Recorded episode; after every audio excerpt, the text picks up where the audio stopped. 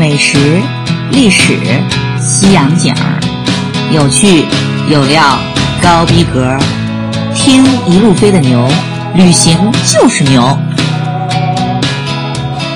大家好，我是一路飞的牛，很高兴又跟大家见面了。咱们今天呢，就书接上期哈，继续深入的八卦历史上著名的茜茜公主。上期讲到哈，茜茜公主从小呢是在巴伐利亚壮美的湖光山色中无忧无虑的长大，个性呢也得以自由解放。而她的母亲呢，就是巴伐利亚的公主，将自己家族的振兴重担呢，复兴大业就寄托在了茜茜的姐姐海伦娜公主身上。奶奶就是海伦娜公主。被他们的母亲呢培养成高贵典雅、仪态万方，目标呢就是哈布斯堡王朝的皇后宝座。所以到奶奶长成了以后呢，这西西的母亲鲁德维卡呢就跟自己的姐姐，也就是哈布斯堡王朝的皇太后苏菲这联系了一下，意思是。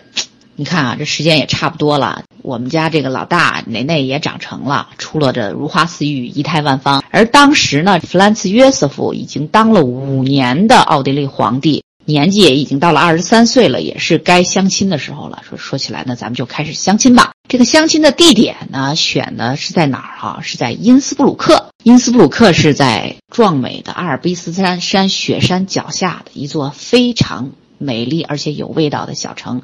曾经举办过冬季奥运会。虽然如此，这个因斯布鲁克在咱们天朝同学心中可没什么知名度。只不过你又说到一点，大家可能就会有印象了。因斯布鲁克本身它是一个小城，但是它的有一个很著名的出产，估计在咱们天朝很多同学都知道，尤其是女同学，那就是著名的水晶品牌施华洛世奇。施华洛世奇的这个 logo 呢，也是美丽的水晶天鹅。这德国人、德意志人、奥地利人都是很喜欢天鹅的，天鹅就是美的象征。说起来，为什么把相亲的地点啊放到因斯布鲁克呢？是因为这个哈布斯堡王朝在崛起之前，成为神圣罗马帝国皇帝专业户之前呢，他家族的中心就在因斯布鲁克，是成为了神圣罗马帝国皇帝专业户以后呢，才把都城迁到了维也纳。而维也纳在当时的欧洲也是数一数二的大都会、大城市，城市人口在十九世纪末、二十世纪初的时候都已经达到了两百万，想想是不是很巨大的一个城市？而相亲呢，茜茜公主的母亲想哈，这不能让奶奶一个人去哈，是不是显得有点太寒碜了？就跟女孩跟人约会哈，总得带一个女朋友跟着壮胆一样。哎呀，说是不行，这个茜茜虽然说还没长大，但也十五岁了。不行，就把西姐带上去见个世面吧。就这样，好，带了老大和老二两个女儿一起奔赴这个因斯布鲁克去相亲。虽然没有电影里演的那么夸张的邂逅，但是呢，也就跟电影里演的一样，就是这个二十三岁的弗兰茨当时也是血气方刚哈。而且这也得跟大家提一下，虽然说没有电影里的男主角那么帅哈，但是真正的弗兰茨奥地利皇帝。他也是一个大帅哥，真的是高大挺拔、英俊不凡。这个弗兰茨呢，也有可能是从小到大都见的都是宫廷命妇哈，所以就对哪内这种端庄典雅、形止不差的端庄型的美女，实在是见的太多了，对他看来没什么新鲜的，反而是就是西西这种这个无拘无束放养长大的这种。纯真可爱的性格，哈，是对弗兰茨有无比巨大的吸引力，所以真的是毫不夸张的说，历史的事实也是，弗兰茨对当时只有十五岁啊，十五岁非常青涩的一个小姑娘，但真的是非常迷人可爱的西西是一见钟情。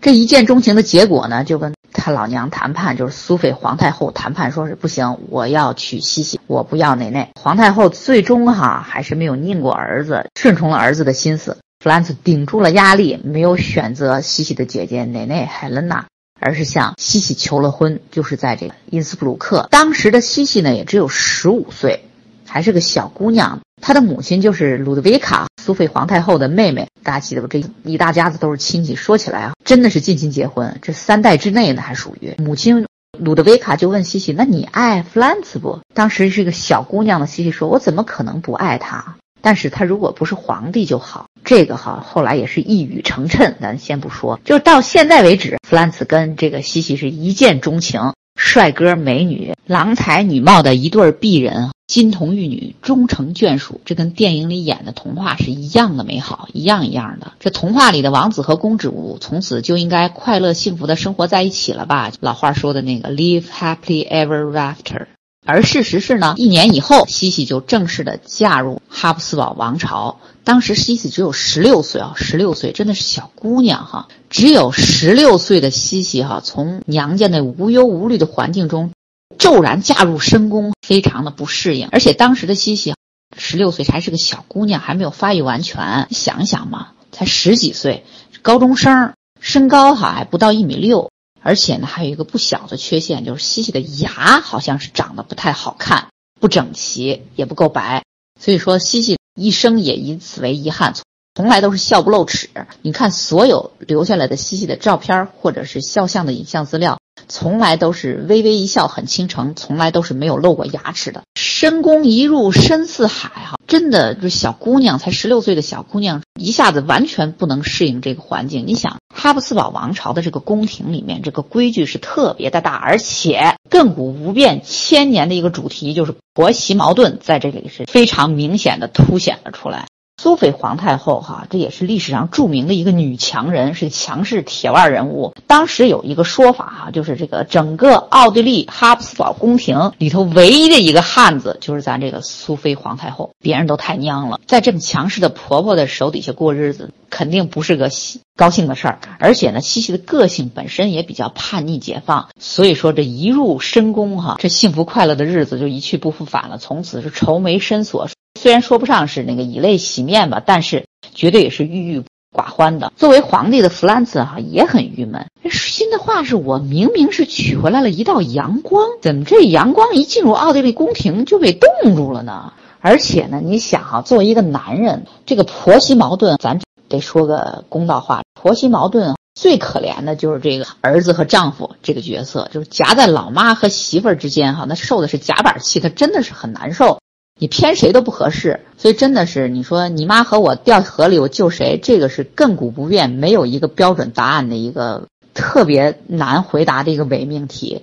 所以说这个弗兰茨呢，他没有智慧处理这两个女人之间的矛盾呢，只好寄情于工作。就是牛从奥地利的这个霍夫堡宫的参观的感觉是最重要、最突出的一个感觉是。这个弗兰茨真是相当的敬业，感觉一天能工作十好几个小时。牛想哈，这个原因之一可能就是想从这个讨厌的家庭矛盾、这个婆媳矛盾中逃避，所以才这么认真的工作。这可能是牛的小心眼的猜想，不一定是真的啊。而在此同时，郁闷的西西呢，在哈布斯堡的深宫里呢，年轻小夫妻就生孩子，可是，一连哈生了两个女孩，这一下你想，这婆婆的脸肯定更不好看了。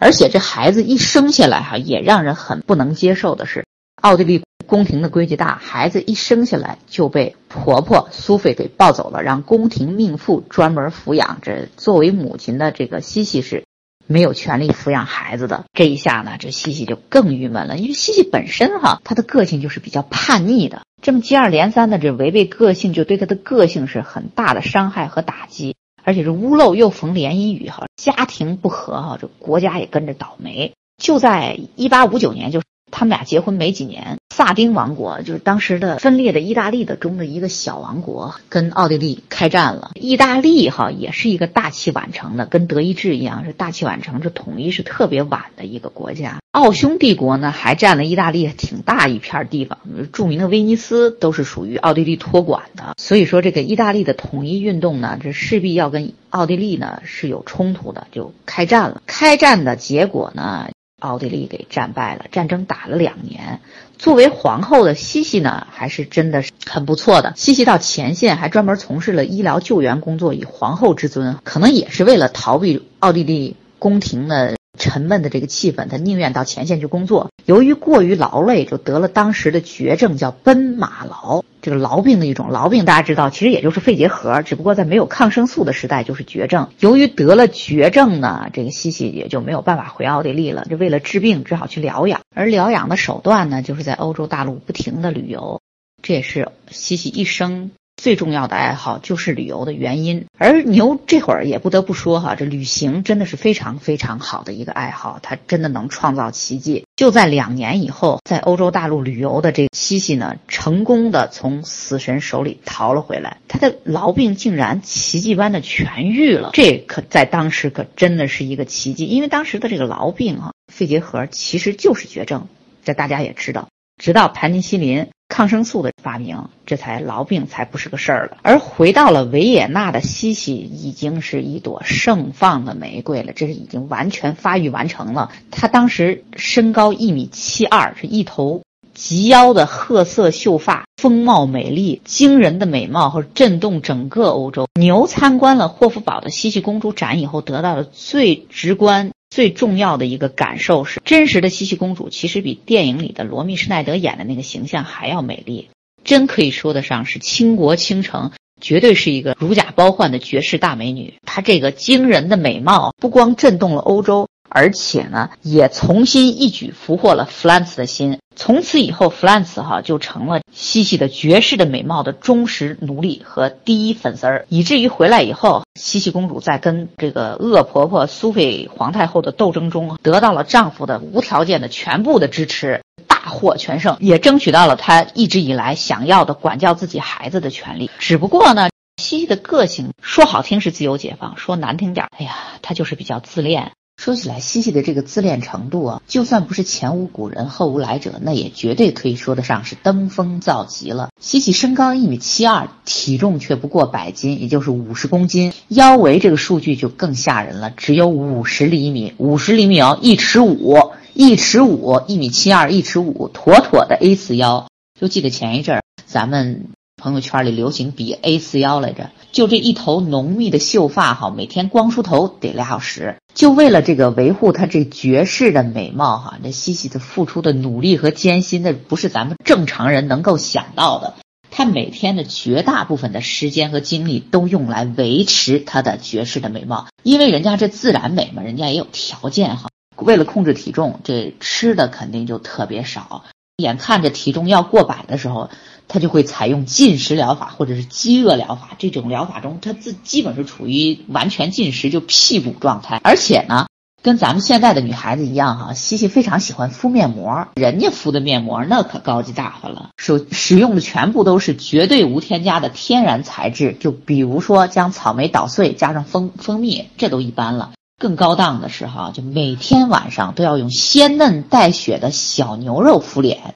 就这种小牛肉面膜，这可不是咱们一般人能做得到的。因为西西认为这小牛肉面膜能够紧致皮肤，去除面部浮肿。他还喜欢用盛满橄榄油的热水泡澡，以保持皮肤的光滑和弹性。就有一次洗澡的时候，这橄榄油实在太热了，这热油差点没把他皇后给烫死。就洗澡之后还要全身按摩，每天都如此。按摩完以后还要用干草将自己全身裹起来，给全身做一个全身膜，就这种形式。而且呢，西西的身材绝对是没得说，而且是健美挺拔苗条，她还不不是那种病态的美。因为哈，这西西哈，她还是特别热衷于体育运动，就是西西她每天哈要花很长时间，好几个小时进行体育锻炼。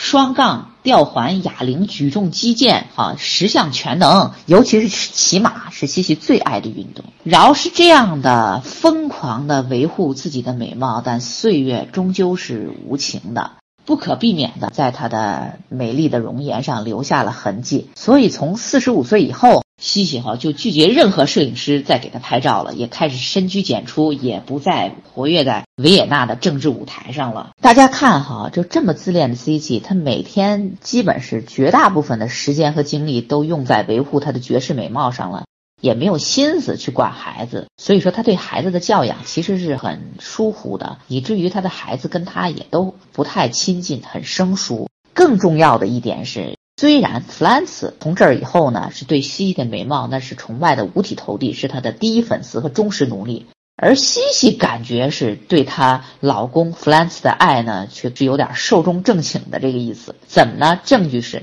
由于当时的这个摄影术已经发明了，大家知道这爱美的女人、自恋的女人，她没有不爱照相，所以西西也留下了大量的、海量的照片儿。只不过在所有这些照片里哈，你就看哈，这里头有很多他跟他自己的狗狗的合影，还有跟他兄弟的合影，就没有一张里面照片里面有她的老公，这是不是就是铁证？听到这儿，大家肯定这时候已经产生了一个疑问：那既然西西已经不爱她老公了，原因是不是因为她移情别恋了呢？Bingo，大家还真答对了。在西西的一生中，接下来好牛就要给大家讲她一生中最重要的、最重要级的，也是在她的情感生活中基本是占的最重要位置的一个绯闻男主角。这里呢，今天咱们就先讲到这儿，跟大家卖个小关子。咱们呢，下期再跟大家好好扒一扒。西西一生中最重要的一段八卦绯闻恋情。好了，那咱们下期见，拜拜。